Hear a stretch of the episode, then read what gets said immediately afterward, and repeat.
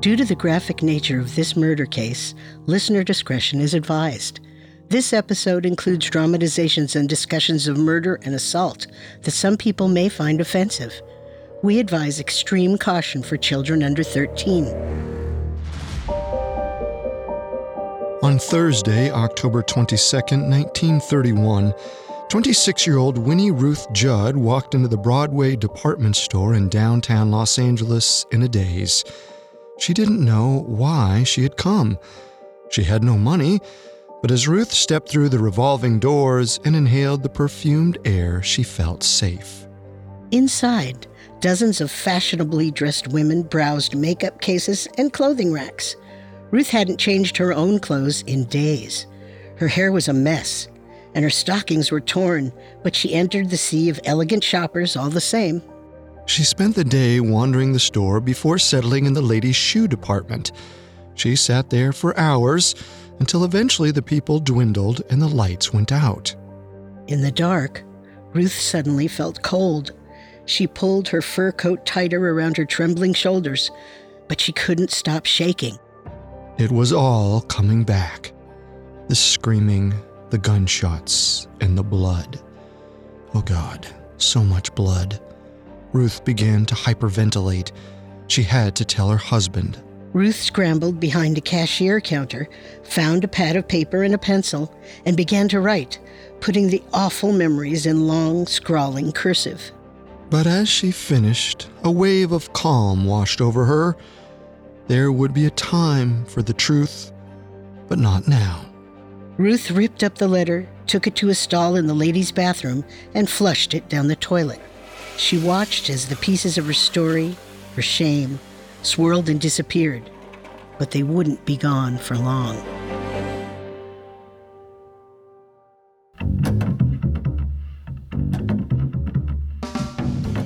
Welcome to Solved Murders, True Crime Mysteries, a Parcast original. I'm your host, Carter Roy. And I'm your host, Wendy McKenzie. Every Wednesday, we step into the world of true crime's most fascinating murder cases and tell the tale of how real life detectives closed the case. You can find episodes of Solved Murders and all other Parcast originals for free exclusively on Spotify. To stream Solved Murders for free on Spotify, just open the app and type Solved Murders in the search bar. This is our second episode on Agnes LeRoi and Hedvig Samuelson two best friends and roommates who were brutally murdered in Phoenix, Arizona in 1931. Last week, we stepped into the two women's lives, uncovered their drama and secrets, and discussed the grisly discovery of their murder. This week, we'll follow detectives as they launch an investigation to uncover what truly happened the night of their murder. We'll cover the scandal that may have led them astray as well as the series of confessions and trials that brought the case to its conclusion. We have all that and more coming up. Stay with us. Hear that? It's the sound of someone whacking the ground with a rake. Specifically, they're beating around the bush, which we've done enough of in this ad too, so let's get right to it. The new Moneymaker scratch off from the Ohio Lottery doesn't beat around the bush. Money Maker. Play the game and you could win money up to $2 million. With more than 88 million in prizes ranging from 50 to $500, Moneymaker cuts right to the cash. Lottery players are subject to Ohio laws and commission regulations. Play responsibly. It feels like we're all being told to go on this diet, take that supplement. Ozempic will give you depression, but you know what'll cure that? Weed. Or you could try to balance your hormones. At Science Versus, we're like, what the f is going on? Forget the crap online and listen to Science Versus. Just the facts. Oh, and a bunch of stupid jokes. What is a ghost's favorite fruit? Blueberries.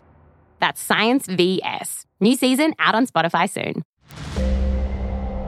On Monday, October 19th, 1931, LAPD Detective Frank Ryan arrived at Los Angeles' Central Station to inspect some suspicious luggage that had arrived from Phoenix.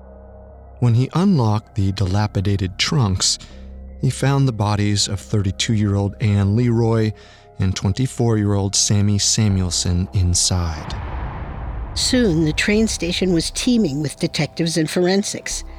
They found that the luggage not only contained the victims, but a variety of vital evidence, including the murder weapon. The killer clearly hadn't anticipated being caught. But as Detective Ryan interviewed the delivery clerk who had handled the trunks, it became clear that they may have more than one suspect. So, this young lady hands you her claim tickets. Right. But actually, she didn't hand them to me. He did. He? She was with a man? Yeah, a young fella. Tall, with freckles all over. Looked like a college boy to me. Bookish, clean cut, you know the type. Sure. So she was with this young man and he hands you the tickets. Right. And then I took him out to the trunks. Cause, you know, the things stink to high heaven, and asked him if they could smell anything. But the lady tells me she doesn't smell a damn thing. What about her companion? Well, he just looks at her with this horrified look on his face and tells me he can smell it. Interesting. Then I ask her, Ma'am, please open the trunks. But she tells me she can't find the keys. Said she'd have to fetch them and bring them back to the station. Then what? Then they left and never came back. From the get go, detectives had a strong lead. Only a small number of young women had taken the night train from Phoenix to LA that morning. That night, the LAPD contacted the Phoenix police. After communicating with officers in Arizona, LA detectives figured out that only one of the women who'd been on the train knew Ann LeRoi and Sammy Samuelson, 26 year old Winnie Ruth Judd. Not only did she know the girls, she worked with Ann at the same medical clinic. The three women had even lived together at one point. But oddly enough, neither Ruth nor Ann had shown up for work that Monday. As police interviewed Mrs. Ernest Smith, the medical clinic's receptionist, things only got stranger. So Miss Judd called in first, is that right? That's right. She told me she would be arriving late for the Saturday shift. And how did she sound? I'd say a bit flustered.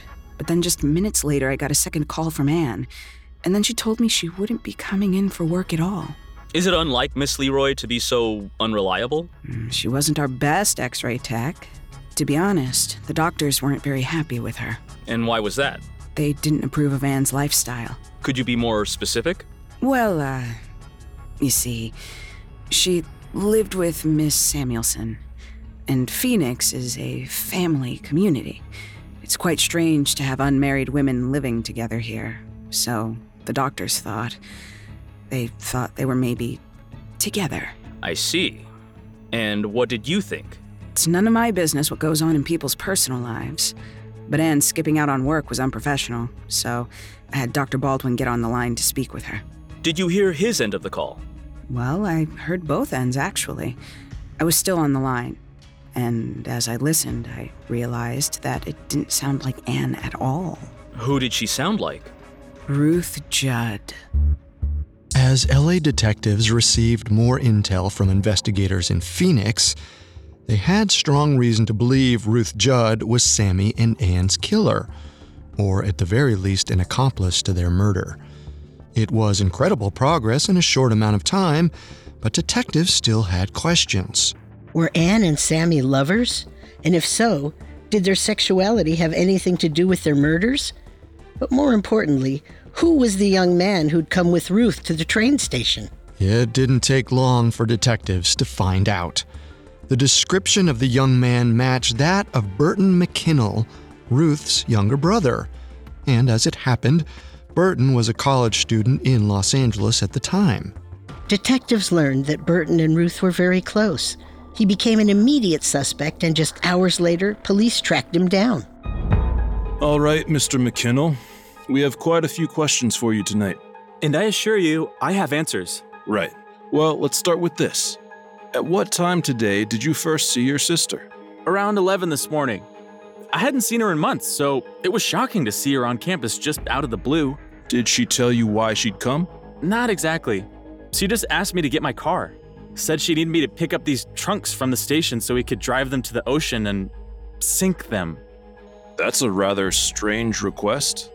Did you ask her why she wanted to sink them? Of course. I asked her why such drastic measures, and she told me she didn't want me to ask any questions. That the less I knew, the better off I would be. and a sentence like that has a certain amount of significance. It certainly does. When did you realize how significant it was? I anticipated there was something wrong, of course, or she wouldn't want the trunk sunk at sea. But when we went to the station, that smell. I just had a horrible feeling. When we left, I asked her, What's in that trunk? A man or a woman? And she said, Burton, I'm not going to answer any questions. And then she said she could justify everything. Did you ask her what she meant by that? I did not. I told her I thought she needed to concentrate on the next step, and then we were silent for some time. And then she asked me for money because she said she had to leave. She didn't tell you where she had to go? No. I just told her, I think that is the best thing you can do. And I only had $5, so I gave it to her and said, I wish you all the luck in the world, kid. Then she got out of the car and walked away. Do you have any idea where she is now? I swear to you, I don't. I haven't heard from her since. Detectives had hit a wall. Not only was Burton McKinnell off their suspect list, Ruth Judd had vanished. The LA press would have a field day when they discovered a double murderess was at large in their city. Detectives had no time to lose. California and Arizona authorities immediately coordinated efforts to track Ruth down. It was a massive undertaking. Hundreds of men were put on the ground to form a dragnet that spanned state lines. But the hunt for Ruth wasn't the only search on detectives' minds. They were also looking for the rest of Sammy's body. Sammy's corpse had been separated into three pieces. Inside the two trunks were her torso, her head and arms still attached, and her lower legs. But the middle portion of her body, from her waist down to her knees, was still missing. It wasn't until late that night, long after detectives had left the train station, that anyone checked the women's restroom. Mm-hmm. oh, God. Not again. Stacked behind the ladies' room door was a hat box and an old suitcase. The LAPD was immediately notified, and at 11:20 p.m., Detective Davidson arrived at the station to confirm their suspicions. The rest of Sammy's body was inside the luggage. The bags were rushed to the morgue. There, once Sammy's body had been examined, the coroner realized that her intestines and bladder were missing. Stranger still was how she had been dismembered. Detective, you may want to see this. What is it?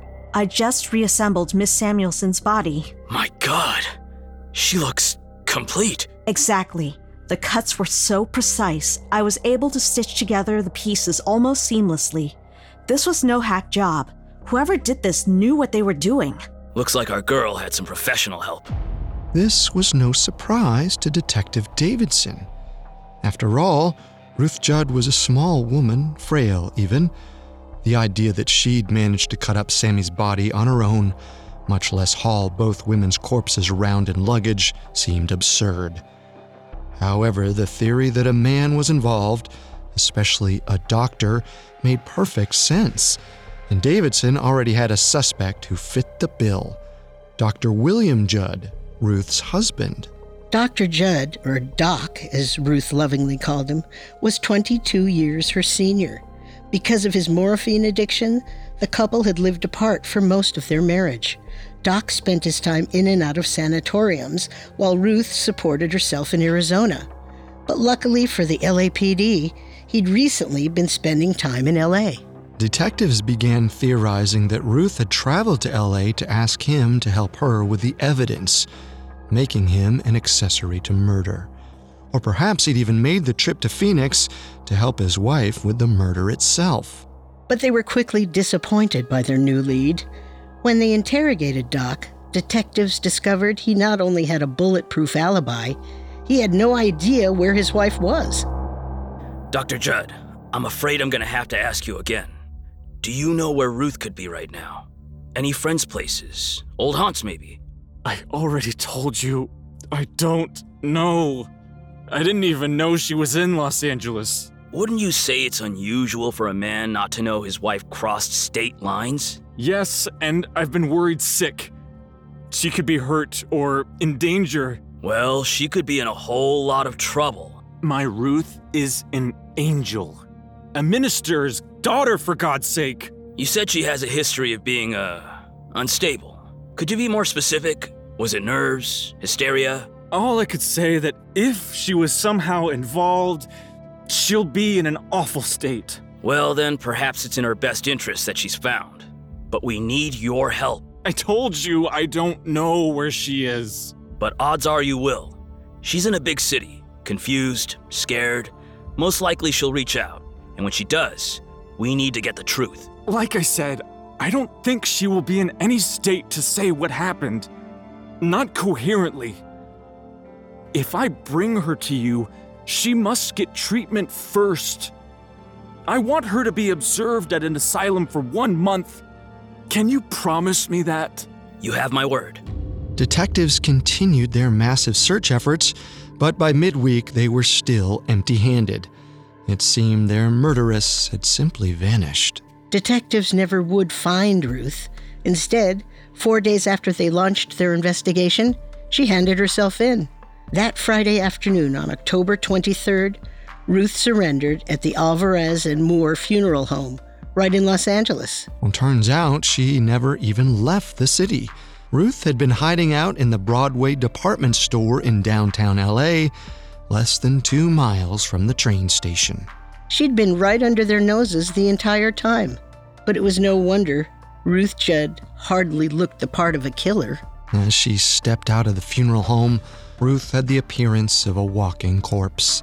She was impossibly thin, and her gaunt face was filled with pure bewilderment. Dr. Judd stood beside her, his thick arm around her frail shoulders. Almost as soon as they walked outside, Ruth broke down. I had to shoot her. I had to.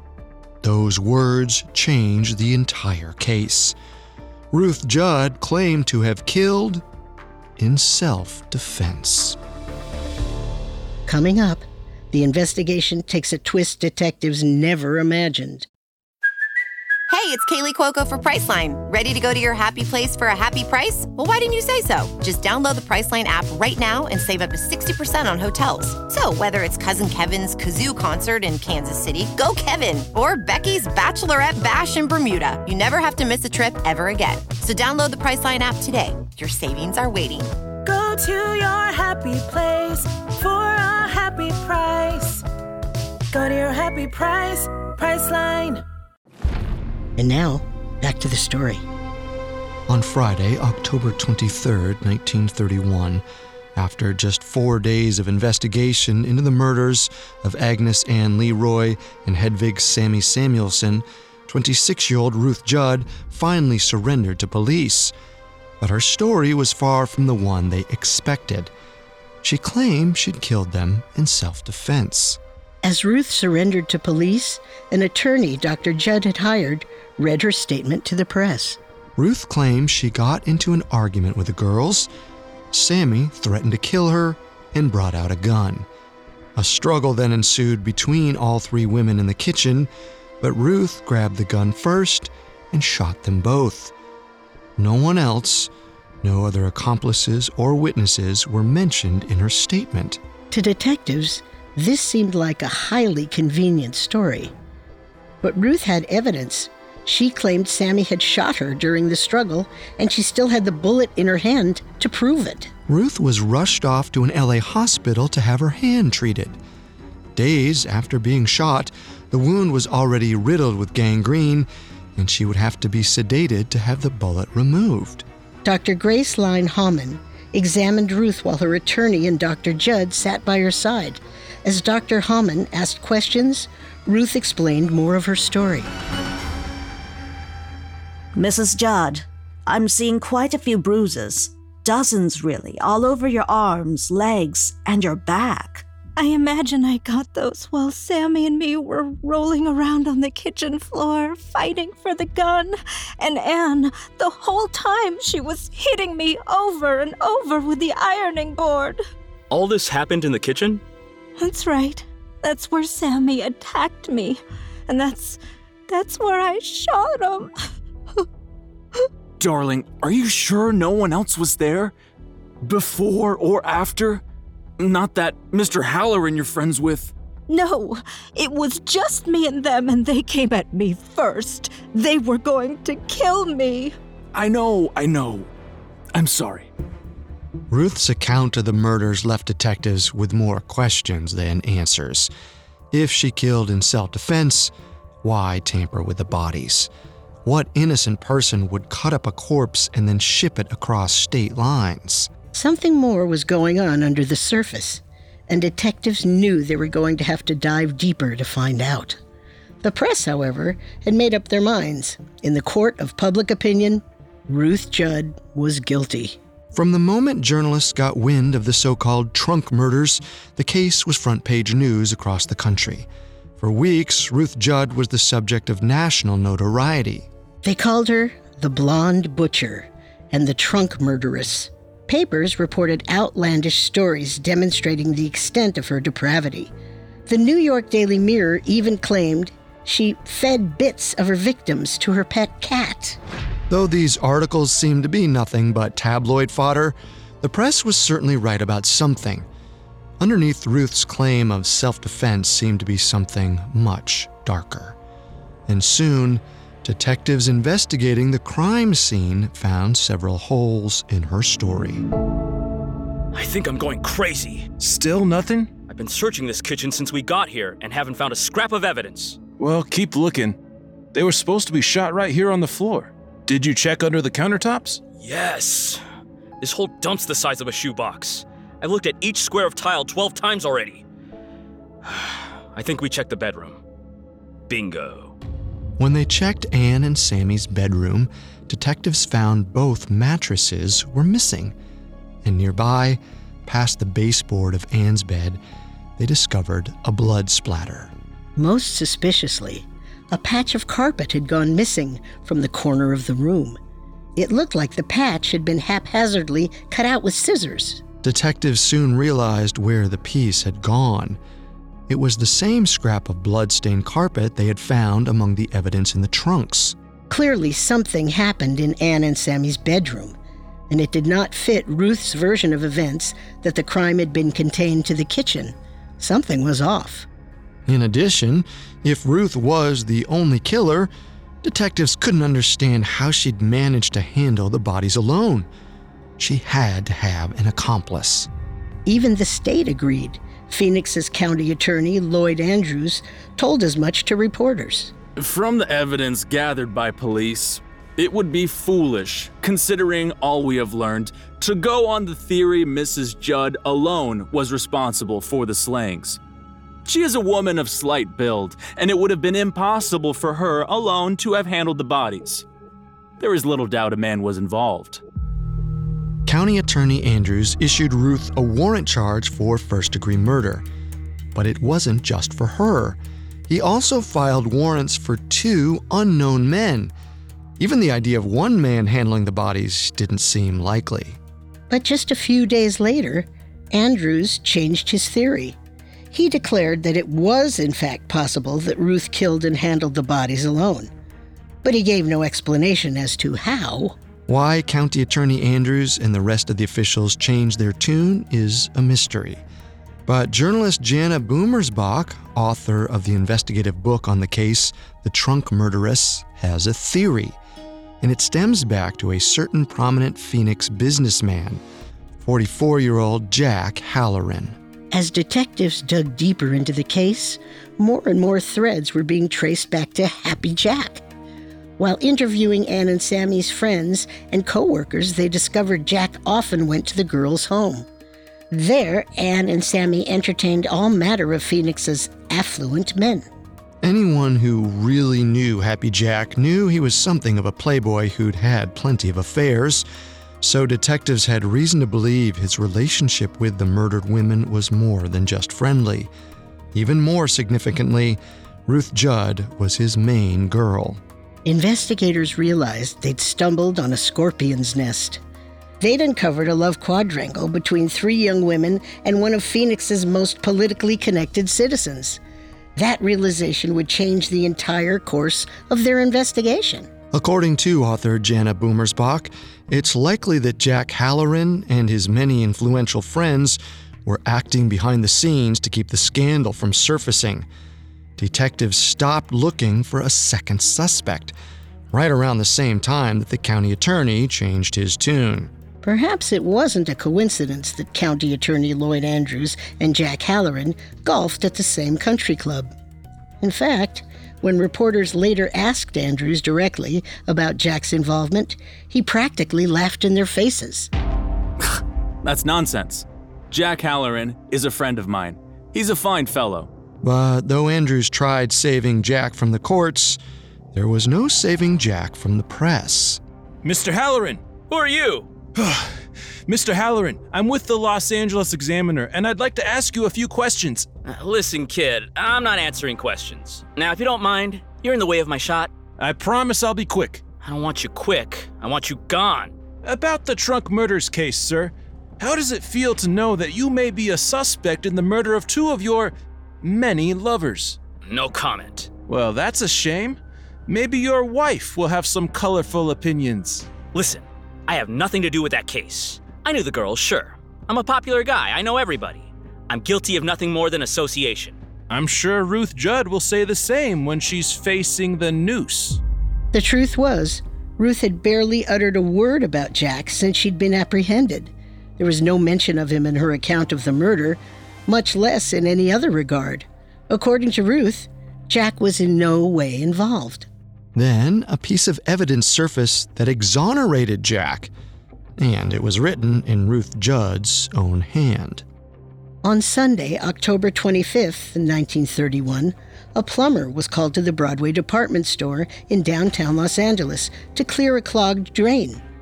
But rather than the usual gunk, he fished out something unusual from the pipes a soaking wet pile of paper.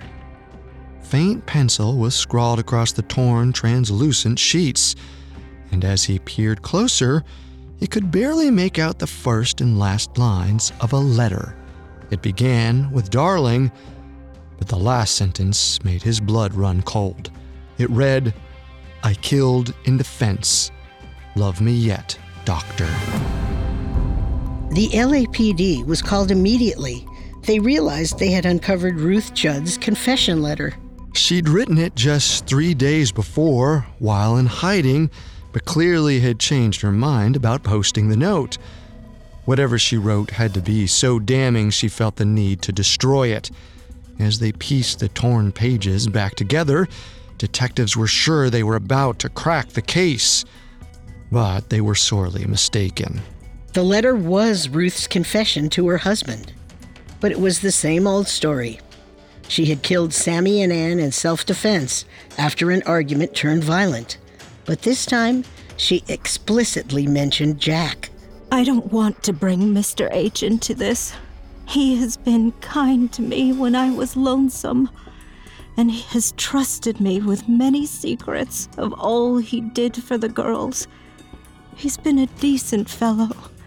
It would separate he and his wife, and he has been too decent. Ruth had not only exonerated Jack in her own words, she'd done it before she was even caught. In one letter, she'd absolved him of all guilt. But in the process, she damned herself. When we return, the fate of the case is taken to the courts. And now, back to our story. In October of 1931, 26 year old Ruth Judd claims she alone killed Ann LeRoi and Sammy Samuelson in self defense. However, as detectives continued their investigation, they uncovered more evidence that suggested Ruth's married lover, 44 year old Jack Halloran, was involved as well. But when a destroyed confession letter resurfaced, exonerating Jack, it seemed Ruth's fate was sealed. That October, if anyone asked, Ruth insisted Jack Halloran was nothing more than a friend. As she said in her letter, he was a decent fellow who'd been kind to her when she was lonesome. But as time went on, Ruth's facade began to crack. That November of 1931, despite the LAPD's promise to Dr. Judd that she would be placed under psychiatric care, Ruth was transferred from Los Angeles to the Maricopa County Jail in Phoenix. Behind bars, Ruth eventually confessed to her husband that she'd had an affair with Jack. But Dr. Judd gracefully stood by her side. He forgave her and continued to support her throughout the ordeal. But in an interview with a psychiatrist, it was clear that Ruth was losing faith that Jack would do the same. Have you heard from Jack recently? No, but I know he still loves me. He'll send word soon when things settle down. I see. Do you still believe he'll keep his promise? Of course. Jack would never let me hang. He has lots of friends in court. He's figuring it out behind the scenes. You'll see. If you get to court and you see that's not the case, what will you do? If things do not go the way they are planned, believe me, I will get up there and tell them everything. Ruth's trial began on January 19, 1932, in Phoenix, exactly three months after the trunks were discovered. The proceedings lasted three weeks. In that time, neither Ruth nor Jack took the stand. Leading the prosecution was County Attorney Lloyd Andrews, Jack's country club pal. Your Honor, gentlemen of the jury, I stand before you today to prove that Mrs. Winnie Ruth Judd deliberately murdered her best friends in cold blood. The motive? Pure jealousy over the love of one man. Andrews attempted to prove to the jury that Ruth hadn't killed Anne and Sammy in the midst of a fight in the kitchen, but in their beds. Using the blood evidence found in the girls' bedroom, he argued that she'd snuck into the bungalow in the middle of the night and shot them while they slept. And as for the handling of the bodies, Andrews insisted Ruth had acted alone. While it may have seemed far fetched that a frail woman with a wounded hand could have hauled and precisely cut a human corpse, the prosecution focused on reasons why Halloran's involvement wasn't plausible.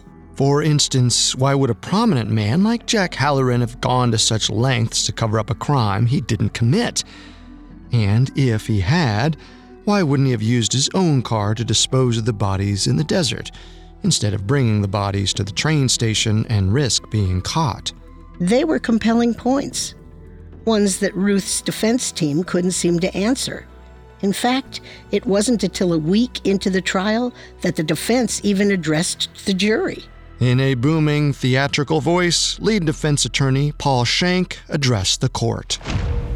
On the night of October 16th, the defendant, Mrs. Winnie Ruth Judd, arrived at 2929 North 2nd Street to spend an ordinary evening with friends.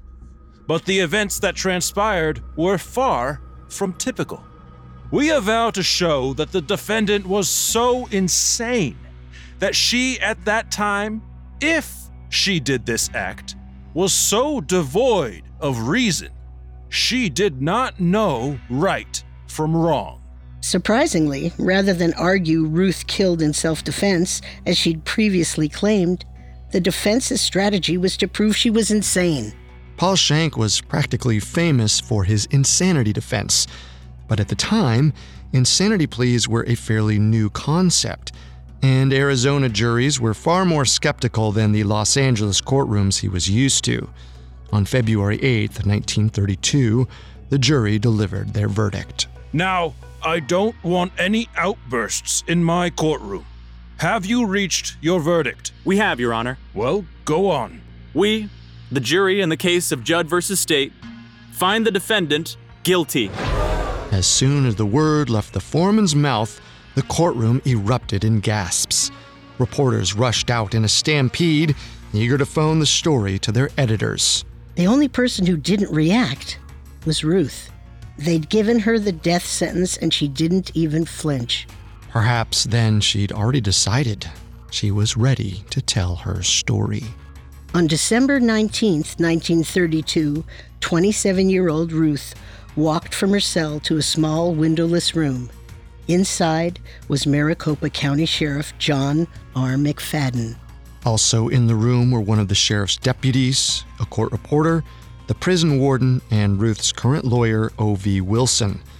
Sheriff McFadden was eager to put her story on record, and he wanted witnesses. Now, Ruth, We want to know just what happened out there at the house. You want to know about Thursday night? Sure, you do. Because it was Thursday night when I introduced Jack Halloran to this girl. As she began to recount that day, the court reporter began to write. They wouldn't stop for the next four hours. Ruth told them how she'd met Lucille Moore, a patient from the clinic who regularly came for syphilis treatments. The two women became friendly, and soon Ruth found out Lucille was an avid hunter. Coincidentally, Jack was also a hunter, so Ruth invited Lucille to meet him. But that Thursday night, while the three were driving to dinner, Jack decided to first stop by Anne and Sammy's. The women greeted and hugged each other, but as soon as Anne saw Lucille in the car, she quickly excused herself and went back into the house. At the time, Ruth didn't think much of it. At work the next day, Anne invited Ruth to come over to the house that evening, and Ruth arrived around 9:30. The three women were chatting and laughing in Sammy and Anne's bedroom when the conversation took a sudden turn.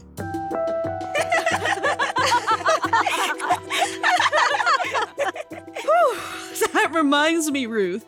How did Jack Halloran ever meet Lucille Moore? Why, I introduced them. You introduced them? yes. She's a nice girl, and she hunts, and so does Jack, so I thought they'd hit it off. Ruth, you do know that Lucille Moore has syphilis. She's a nice girl. What difference does it make? Well, it sure will make a lot of difference to you. We know that he has been over to your house nearly every night since you moved out. That's none of your business. I've half a mind to tell Jack you're having a meetup with syphilitics. Then he might not want to spend all his time over at your place. Well, I've got plenty of things I can tell people about you. Like what? Every doctor in the clinic thinks you two are in love with each other. Dr. Sweek and Dr. Baldwin have both told me that you were perverts. I denied it, but maybe I'll go ahead and tell them you are. I swear to God, Ruth, I could kill you. There's no need. I'm leaving. Ruth walked out of the bedroom and into the kitchen, her heart pounding. This was no ordinary fight between friends. The three women had set out to destroy each other. By threatening to tell the doctors at the clinic Sammy and Anne were lovers, Ruth had endangered Anne's job. But if Jack thought Ruth was purposefully exposing him to syphilis, he'd break things off in an instant. The thought made her feel sick. Ruth poured herself a glass of milk and took a sip to calm herself down. But as she turned to set the glass on the counter, she saw Sammy coming towards her, holding a gun. I'll kill you, Ruth! Ah! As Sammy charged towards her, Ruth grabbed her hand, trying to wrestle the gun out of her grip. Spotting a bread knife on the table, Ruth then stabbed Sammy in the shoulder and head. But in that same moment, Sammy fired a bullet through Ruth's hand. The two women fell to the floor. Give me that gun! Shoot, Sammy! Shoot her! Shoot her! As Ruth and Sammy struggled for the gun, Anne came behind Ruth with an ironing board and began hitting her over and over on the head. But Ruth managed to get a grip on the gun, and with her hand over Sammy's, Ruth shot Sammy through the chest. Ruth struggled to stand, but Anne, in a fury, kept knocking her down. As soon as Ruth managed to sit up, she fired at Anne.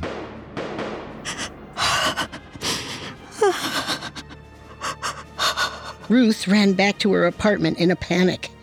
And there in her driveway, stone drunk, was Jack Halloran. He'd finally showed up. Ruthie, baby. I'm sorry I'm late. Uh, Oh, God, Jack! Jack! They're dead! Oh, God! whoa, whoa, slow down. Who's dead, Ruth? We got in a fight, and Sammy had a gun, and I grabbed it, and I shot them both. Oh, my God! I killed them! Oh, you're imagining things, Ruthie. I did it! I did! Show me. Jack drove Ruth back to the bungalow and she led him to Anne and Sammy's bodies in the kitchen. Still drunk, Jack stared at the bloody scene. Then, without a word, he picked up Sammy's body and carried her into the bedroom. Then, he mopped up the bloodied kitchen floor. By moving Sammy's body, Jack had inadvertently led detectives into thinking the murder took place in the bedroom, which supported the prosecutor's theory that Ruth had killed them in their sleep. And by cleaning up the kitchen, he'd unwittingly undermined Ruth's original self defense story. But Jack wasn't done. After he mopped the kitchen, he made a call to a doctor, seeing if he could help treat Ruth's injured hand. As Ruth continued her story, she was sobbing so hard she could hardly finish. But the court reporter kept recording her words. And the next day, when I came back, the trunk was in the living room, and Jack, he said Sammy had been operated on. But she was dead. Now, tell me what happened right before you left the girl's house that night. What did Jack say to you? He scared me of the police. He scared me of the state attorney. I didn't know who the state's attorney was.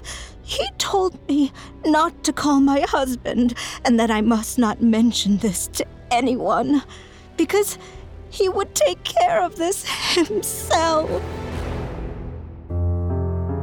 As Ruth sobbed, Sheriff McFadden and the others in the room sat in shock. Everything had come together. Yet they were left with an awful, unsettled feeling. Everything the trials, the lies, the murders they all stemmed from Ruth innocently introducing Jack to Lucille Moore because they both enjoyed hunting. Now, two women were dead, and Jack Halloran's drunken hubris had put a third on death row. Sheriff McFadden attempted to use Ruth's confession to charge Jack as an accessory to Sammy and Anne's murders. But after an initial hearing, Jack was exonerated. So, in a last effort to save Ruth's life, she was deemed mentally unfit for execution 48 hours before she was scheduled to hang.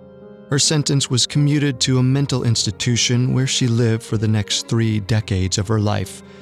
She managed to escape seven separate times before being pardoned by the Arizona governor in 1971.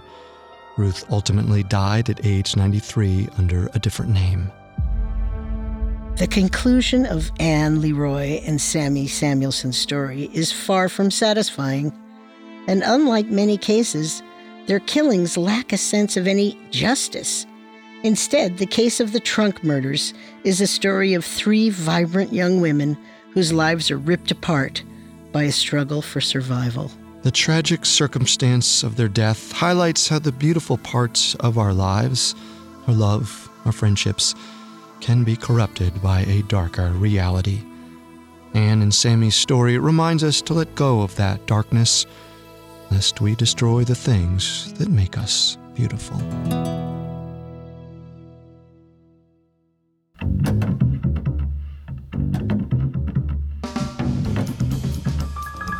Thanks again for tuning into Solved Murders. We'll be back next Wednesday with a new episode.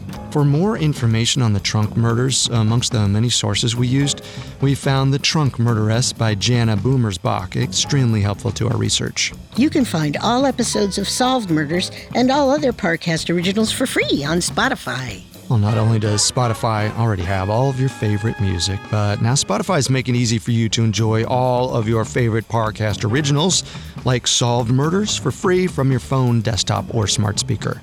To stream Solved Murders exclusively on Spotify, just open the app and type Solved Murders in the search bar.